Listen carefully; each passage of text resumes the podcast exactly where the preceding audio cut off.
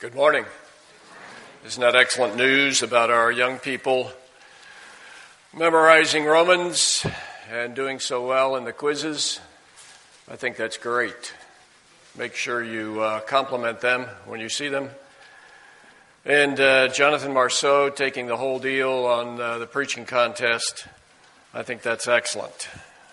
It says something about his future. I asked him if he wanted to speak today, and uh, He said he was tired because he'd given that message four times. So. Saturday, a week ago, I was at a men's breakfast in uh, Middletown, and uh, they had for breakfast elk chip uh, gravy for the biscuits.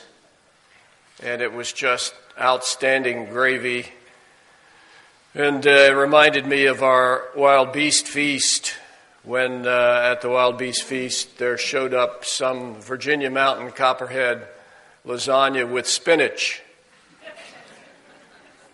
And uh, that was supplied by my wife. And uh, I was going through the line out there, and somebody said to somebody next to me, Have you had any of that rattlesnake lasagna? That's good stuff. And uh, I knew it was good because my wife made it. but then we won, you know, when we won the, the runner up for taste, then I had to come up and admit to Pastor Everett that it didn't have any copperhead in it. It was just regular old lasagna with spinach.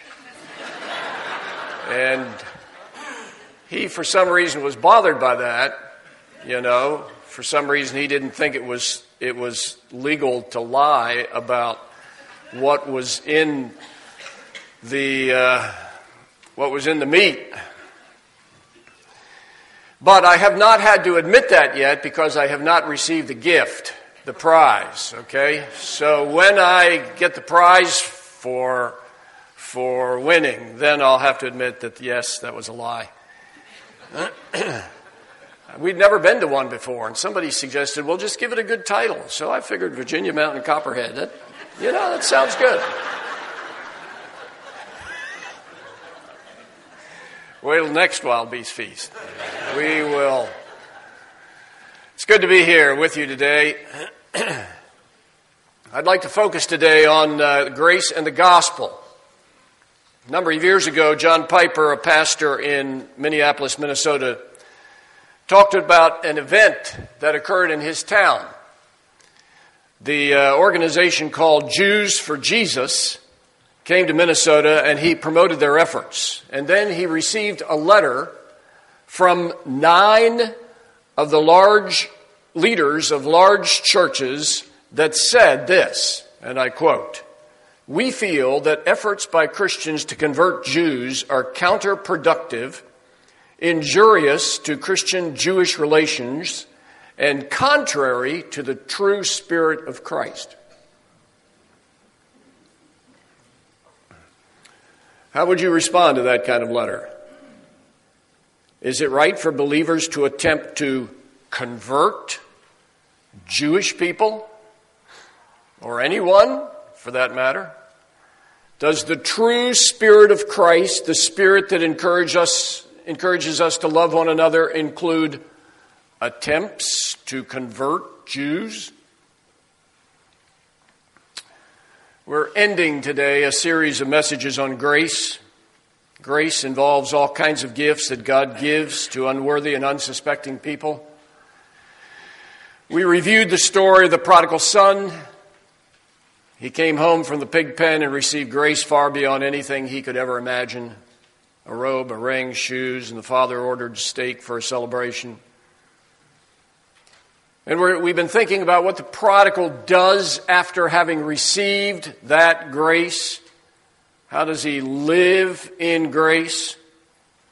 Last week we talked about four responsibilities that he had in grace and that we have in grace. Do you remember those? Similar to responsibilities of married couples. Responsibility number one get to know the person that you are connected with, Jesus Christ, 1 Peter chapter 2. He's the living rock, He's the cornerstone. Then get to know your new responsibility in this relationship. You're a kingdom of priests. You are living stones.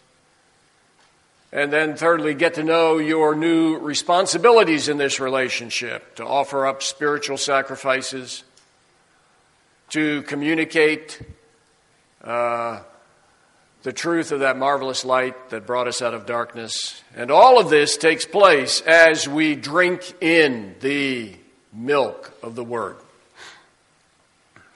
Four responsibilities. I trust you've had a good drink this week from the milk of the Word.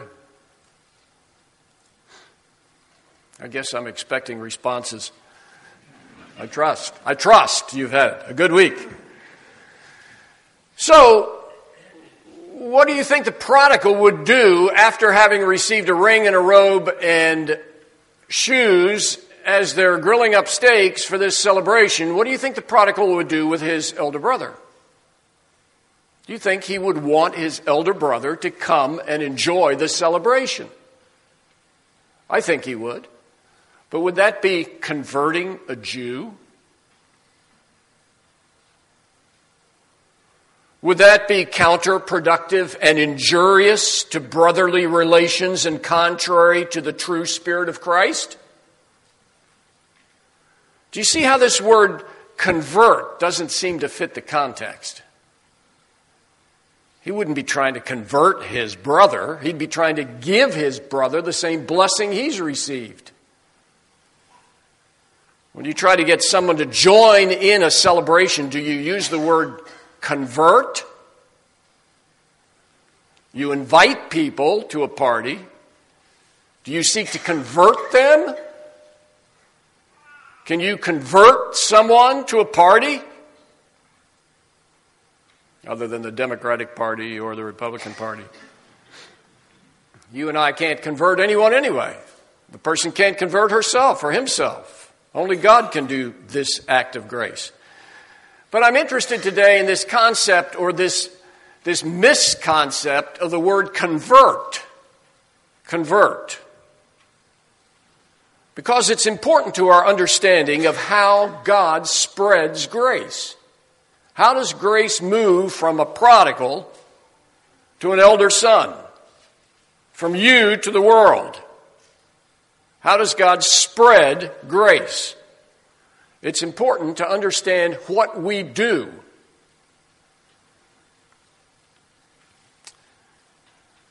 I don't believe that a good picture of what happens under grace is, is covered by the word convert. But the issue is how does grace spread? How does God touch others with this same grace? I think there's a process here, and so I'd like to talk about the process. Number one, I've got three statements the statements focus on A and D and C. Okay, we're skipping B, A, D, C. So, number one, grace spreads through an announcement. That's A. Grace spreads through an announcement. My text today is 2 Corinthians chapter 5 verses 17 to 21. 2 Corinthians 5 17 to 21. Here's the passage. Therefore, if anyone is in Christ, he is a new creation. The old has passed away. Behold, the new has come. All this is from God, who through Christ reconciled us to himself and gave us the ministry of reconciliation. That is, in Christ, God was reconciling the world to himself, not counting their trespasses against them, and entrusting to us the message of reconciliation. Therefore, we are ambassadors for Christ, God making his appeal through us. We implore you on behalf of Christ, be reconciled to God. For our sake, he made him to be sin who knew no sin, so that in him we might become the righteousness of God.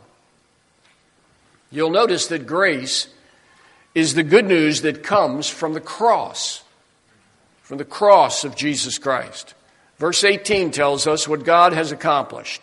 He, through Christ, reconciled us to himself. Through Christ, meaning through his death on the cross, he reconciled us to himself. Reconcile means to bring together enemies by taking care of whatever is keeping them apart. So if two people don't get along because somebody embarrassed the other one, reconcile means to take care of that embarrassment by getting one to forgive or release the emotion of that embarrassment. Verse 19 explains more. It says, In Christ, God was reconciling the world to himself, not counting their trespasses against them. Because of the death of Jesus Christ, the position of the entire world has changed in regard to God. Because he no longer charges their trespasses against them.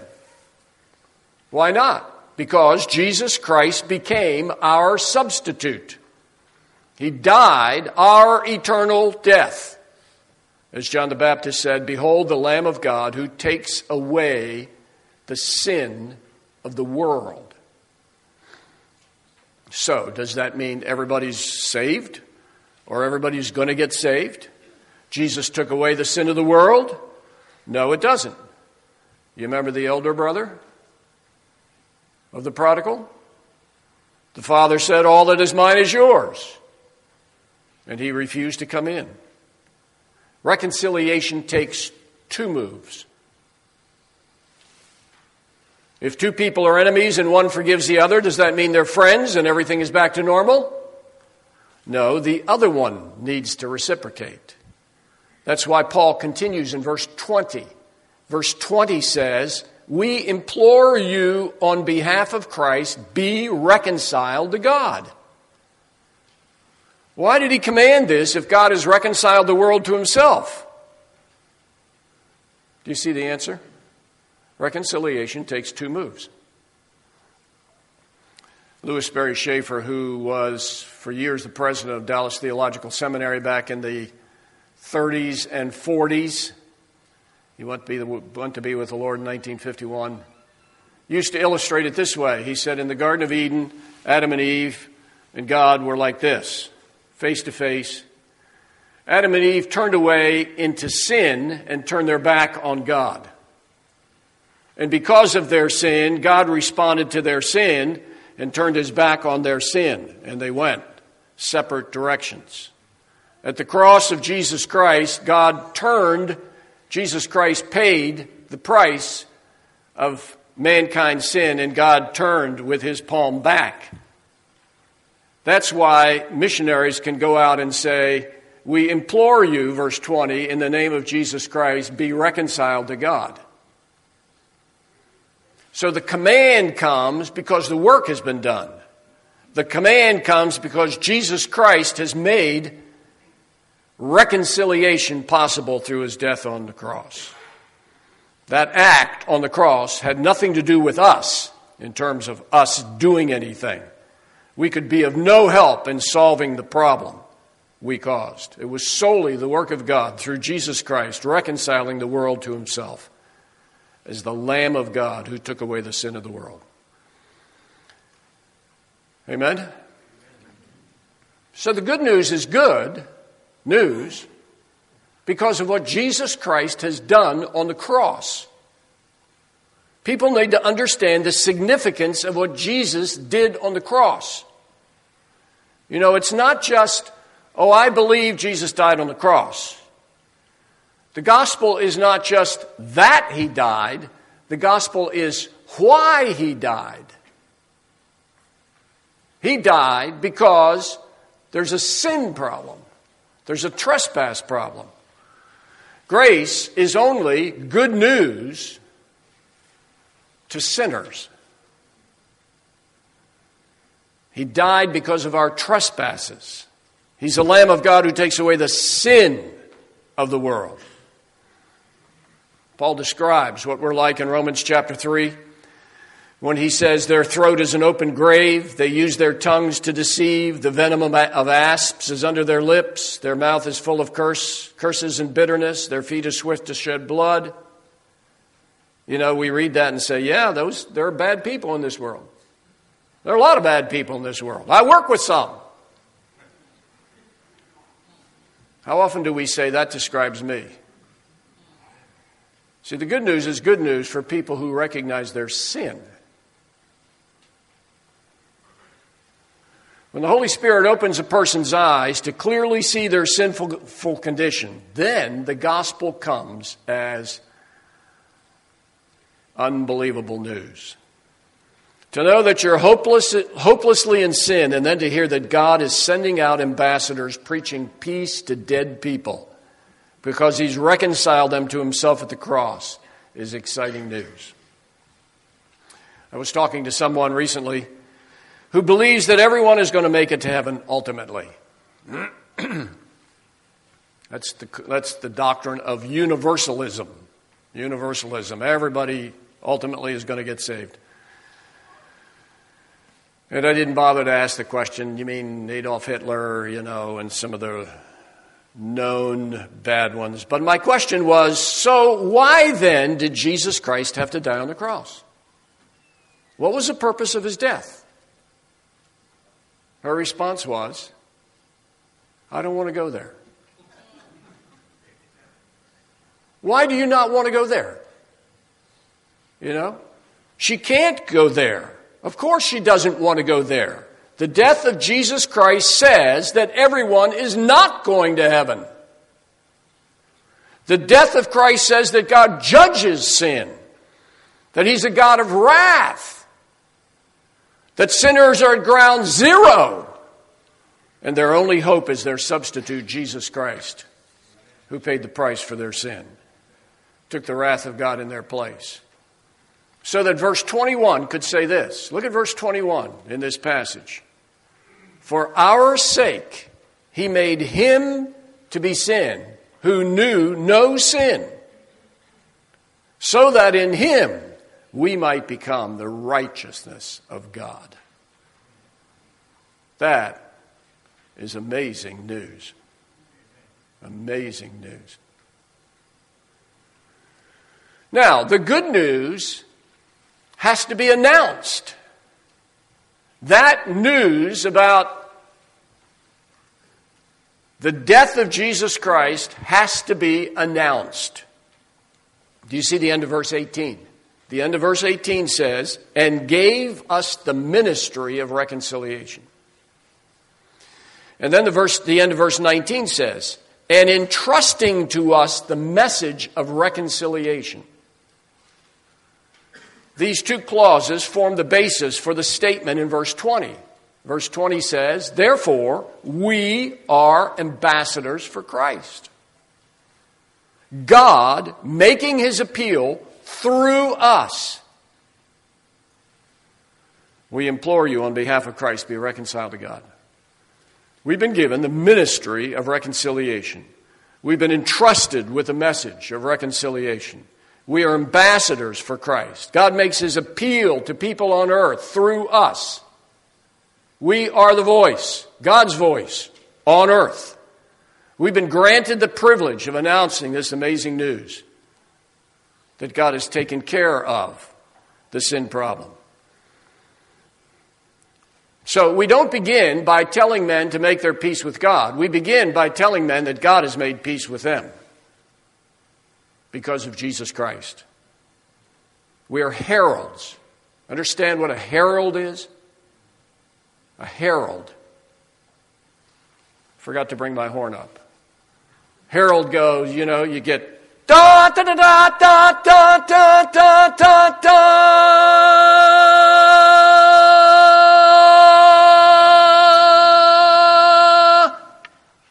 Announcing. That's a herald. A herald's not a lawyer. A herald just makes an announcement, just tells the great news The good news is that Jesus Christ has died and God is reconciled because of the death of Jesus Christ. We are heralds. We have the privilege of broadcasting this incredible news. We do it the way Paul did it. Remember Paul's testimony? Acts chapter 9, Acts chapter 22, Acts chapter 26. Three times in Acts, Paul gives his testimony, and every time it's basically the same thing. You know? He's going to Damascus, he sees a light, he hears the voice of Jesus, he becomes reconciled. I bet he told that story a thousand times. That's the way God wants to use you and me. If you've trusted Christ, you have the word of reconciliation. You have it. You don't have to get it. You've got it. You got it when you got saved. When God reconciled you, the word is to tell your story. You can improve on how to tell your story, but you've got the story by what Jesus Christ has done for you. You may not have been traveling to Damascus. You may not have been killing people in the name of God but you were going somewhere doing something when the light of God's grace crashed in on you. Can you think of that time when you first heard the announcement?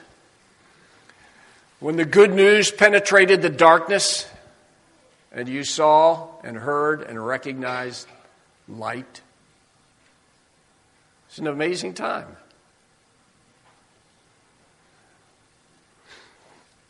That's the gospel.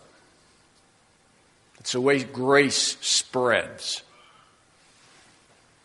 Timothy Abraham was a Muslim who grew up in Egypt. At the age of 14, he became a Muslim preacher, preaching a sermon on the first Monday of every month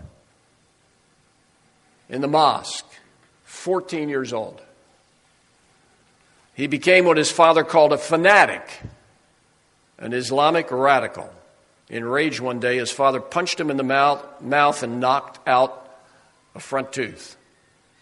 He wanted to spread the message of Islam to the United States, so he found a magazine that had pen pal addresses and wrote to a guy named John in Pennsylvania for two years. He said that each was trying to convert the other. One day, John surprised him by coming to visit him in his village. That was the first time he saw a real Christian. John was sincere, frank, genuine, open, and had an amazing prayer life. Timothy didn't know that Christians prayed, but John prayed more than he talked, speaking words right out of the Bible as he prayed. Timothy became jealous of John's intimacy with God and increased his recitations of the Quran.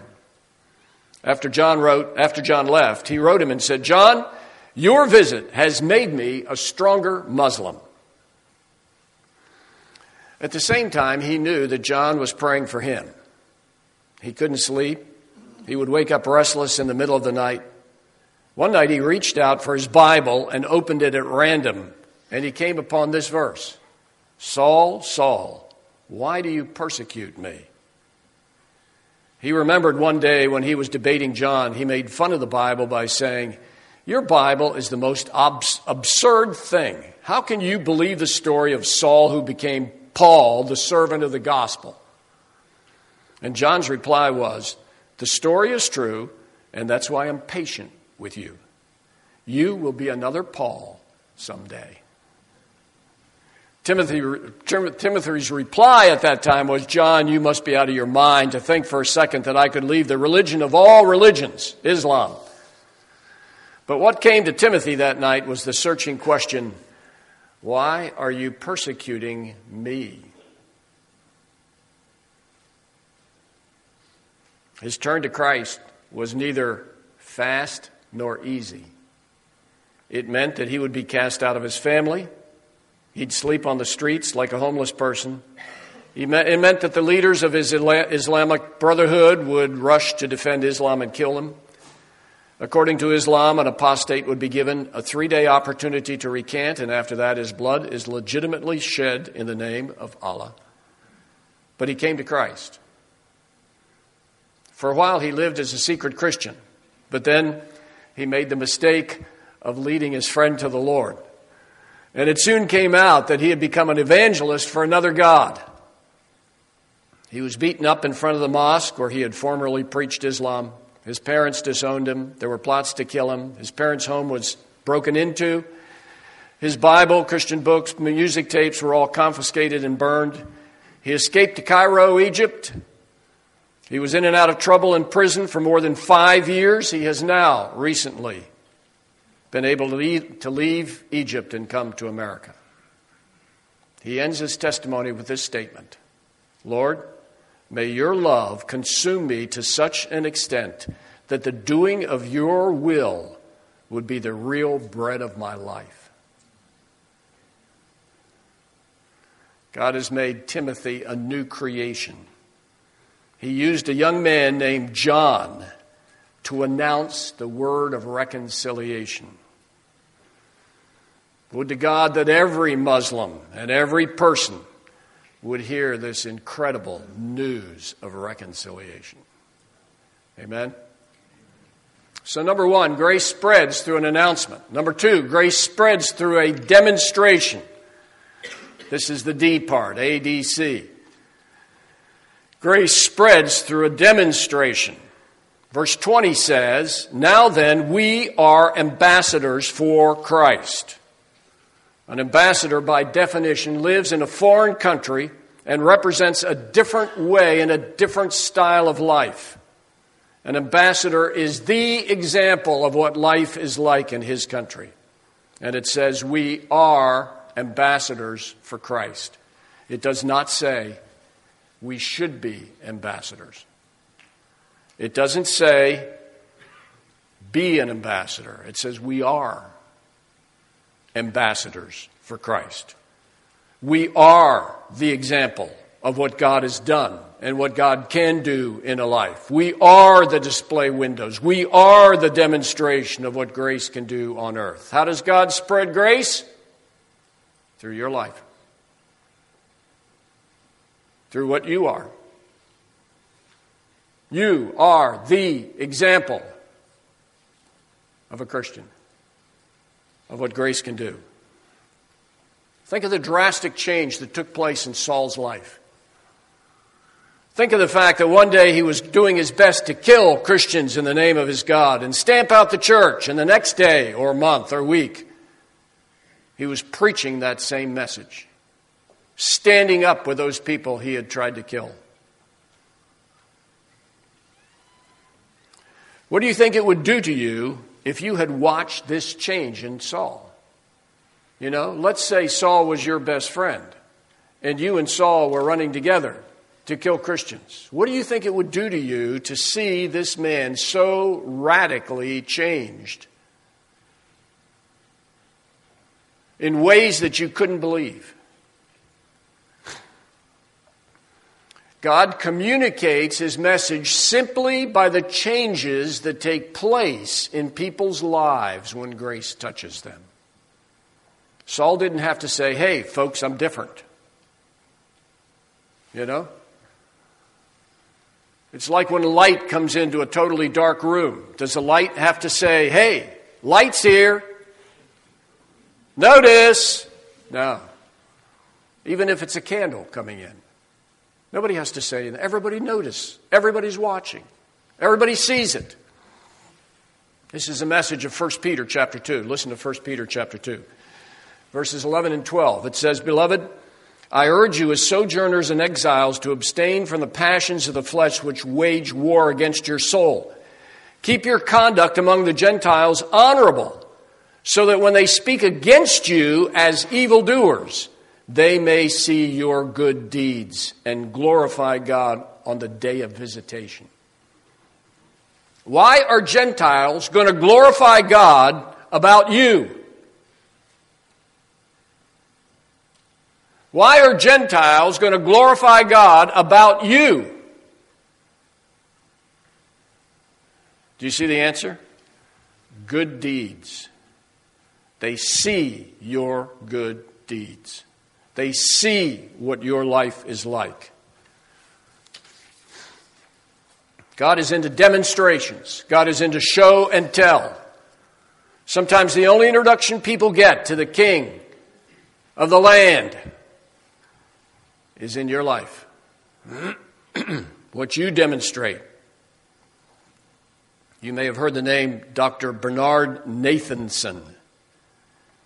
Dr. Bernard Nathanson. In 1969, he ran the largest abortion clinic in the world. It was in, the, it was in New York City. He co founded the National Association for the Repeal of Abortion Law. After being involved directly or indirectly in over 75,000 abortions, including one of his own ch- children, and seeing his political goals achieved with Supreme Court's Roe v. Wade decision in 1973 that legalized abortion nationwide, he came to the shocking understanding that he had been killing human beings. It was actually a year later, 1974, he said to himself, he said, I've come to the realization that I have, may have been involved in the killing of 60,000 humans. In the late 70s, he became a leading pro life advocate. You may have heard, him, heard of him as the producer of that powerful video entitled The Silent Scream. Ronald Reagan talked about this back in the 80s The Silent Scream. Less than 20 years ago, uh, Dr. Nathanson turned to Jesus Christ. And what influenced him? He actually became a baptized Catholic. What influenced him? How did grace reach him? According to his testimony, it was through contact with Christian pro life workers. Here's what he said I quote They prayed, they supported and encouraged each other, they sang hymns of joy, they prayed for the unborn babies, for the confused and pregnant women, for their doctors and nurses in the clinic, and I wondered, how can these people give of themselves for a constituency that is and always will be mute, invisible, and unable to thank them? How can they do this for no reward, no payback? What opened his eyes? It was the demonstration that he saw in pro life workers. His enemies opened his eyes. It's exactly the way God works. God uses people who will speak evil of you. They talk you down, and God will use your, your good deeds to speak something into their heart. That's the way grace spreads. I read the testimony of a man who said, I remember a humble, retiring man who stopped me in the church aisle one night many years ago when I was a reckless lad, saying with eyes full of tears, I wish you knew Jesus as we know him. It was only a word. He broke down and could say no more. But he had confessed Christ before me in such a direct, personal, and real way that I never escaped it. It's what you do that communicates grace. So, Peter, in 1 Peter, has all kinds of suggestions. He says, honor people. Honor people. 1, 1 Peter 2.15. Honor all people. You honor pers- a person by listening to him. You know, today it's getting to the place where that kind of honor is rare very few people want to take the time to listen to you and your problems. Honor people by listening to them. Treat them as, in, as if they're important, because they are. Made in the image of God. So, number one, grace is spread through an announcement. Number two, grace is spread through a demonstration.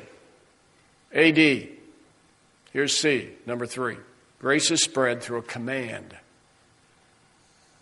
This is sort of a tag on to the first one announcement, but it's spread through a command. Command from God. Verse 20 says this We implore you on behalf of Christ, be reconciled to God. As ambassadors, we're not only announcing the facts, demonstrating the change, but we're imploring people to be reconciled. The ministry of reconciliation involves a command. It's a plea, we implore you, but it's followed by a command be reconciled, get reconciled. I find that get reconciled to be a very fascinating word.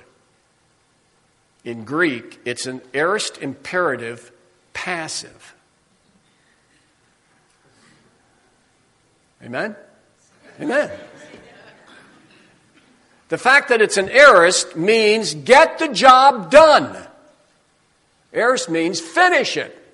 Get it done. Get reconciled. Imperative means it's a command. It's your responsibility. Do it. But then it's passive, meaning you can't do it. It's got to be done on you. I find that a very fascinating combination. You know, a command that's passive. You get reconciled and get it done. That's the attitude in which the gospel goes out. The gospel goes out with a command. And you see this all over Scripture. Acts 16, Paul said, Believe in the Lord Jesus Christ, and you will be saved, you and your household. Acts 17, 30. The times of ignorance God overlooked, but now he commands all people everywhere to repent. Now, this word command, once I use this word command, this sort of sounds closer to what the uh, nine big churches were complaining about, doesn't it? Aren't you guys converting? You know, you're commanding people. And because we sometimes feel that judgment, we face temptation to soften the command, you know? And so we say to people, Would you like to maybe uh, think about uh, trusting Christ? Or would you like to try God? You know? As if this is just sort of another another kind of God that you try. Or as if we're conducting a scientific experiment to see if God is statistically better than the alternatives.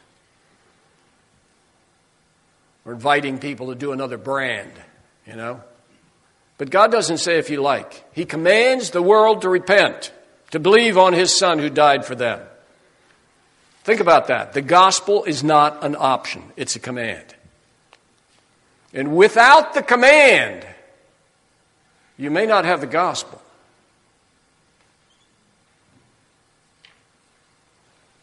The gospel is not a suggestion. It's true that we implore you on behalf of Christ, which is a word we plead with you. We don't force you, we plead, but the gospel has to be presented as a command. Why? Why? Think about it this way. If you're sleeping in a burning building and I come running in and say, Let's wake up, you wake up and let's talk about your options. May I suggest a change in your location? See, that kind of approach doesn't help you understand the urgency of the issue. What you need to hear is fire! Get out of here!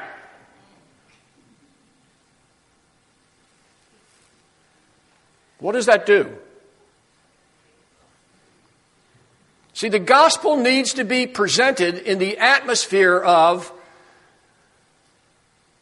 you only have two options, and the, the one isn't, no, isn't any good.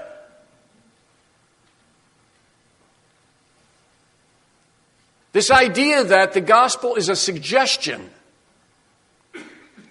I'm not sure that's the gospel. The gospel has to be presented as a command. Jesus said, There's a wide road that leads to destruction, and there's a narrow road. And that's it. There are two choices. Command puts it into that kind of atmosphere. Do you see we need, why we need to get over the fear of people rejecting us and make, and make this command crystal clear? When, the, when John the Baptist came, he said, Repent, the kingdom of heaven is at hand. When Jesus began his ministry, he said, Repent, the kingdom of heaven is at hand. When the 12 disciples went out in Matthew chapter 10, they said, Repent, the kingdom of heaven is at hand. When Jesus saw Nicodemus, he said, You must be born again. Jesus said to the rich man, Go and sell all that you have. To the man with the withered hand, stretch out your hand. To the ten lepers, go show yourself to the priest. There are commands flying all over the Gospels. So the communication of grace has to have in it a command and has to take the flack that comes with that command. We're back to Jews for Jesus. Moshe Rosen, the man who began Jews for Jesus, said that most workers in Jewish evangelism sought the goodwill of the Jewish community and tried to avoid friction at all costs. Yet, as soon as the missionaries' efforts began to be effective, the Jewish leaders reacted with a show of displeasure and accused them of insensitive or offensive methods. But the real problem, he says, is the offense of the cross, not insensitive methods. There was no way, however tactfully, loving, and sensitive, to tell Jewish people that they needed Jesus without risking the displeasure of the Jewish community leaders. So Rosen says, having committed myself to the idea that disapproval and rejection were a normal part of Jewish evangelism, I taught my helpers that we all must bear the cross and risk rejection. Once we oriented ourselves to handle rejection, we began to see many Jews come to Christ.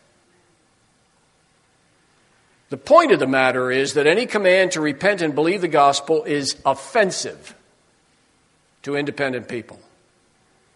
But it's also a key to their thinking.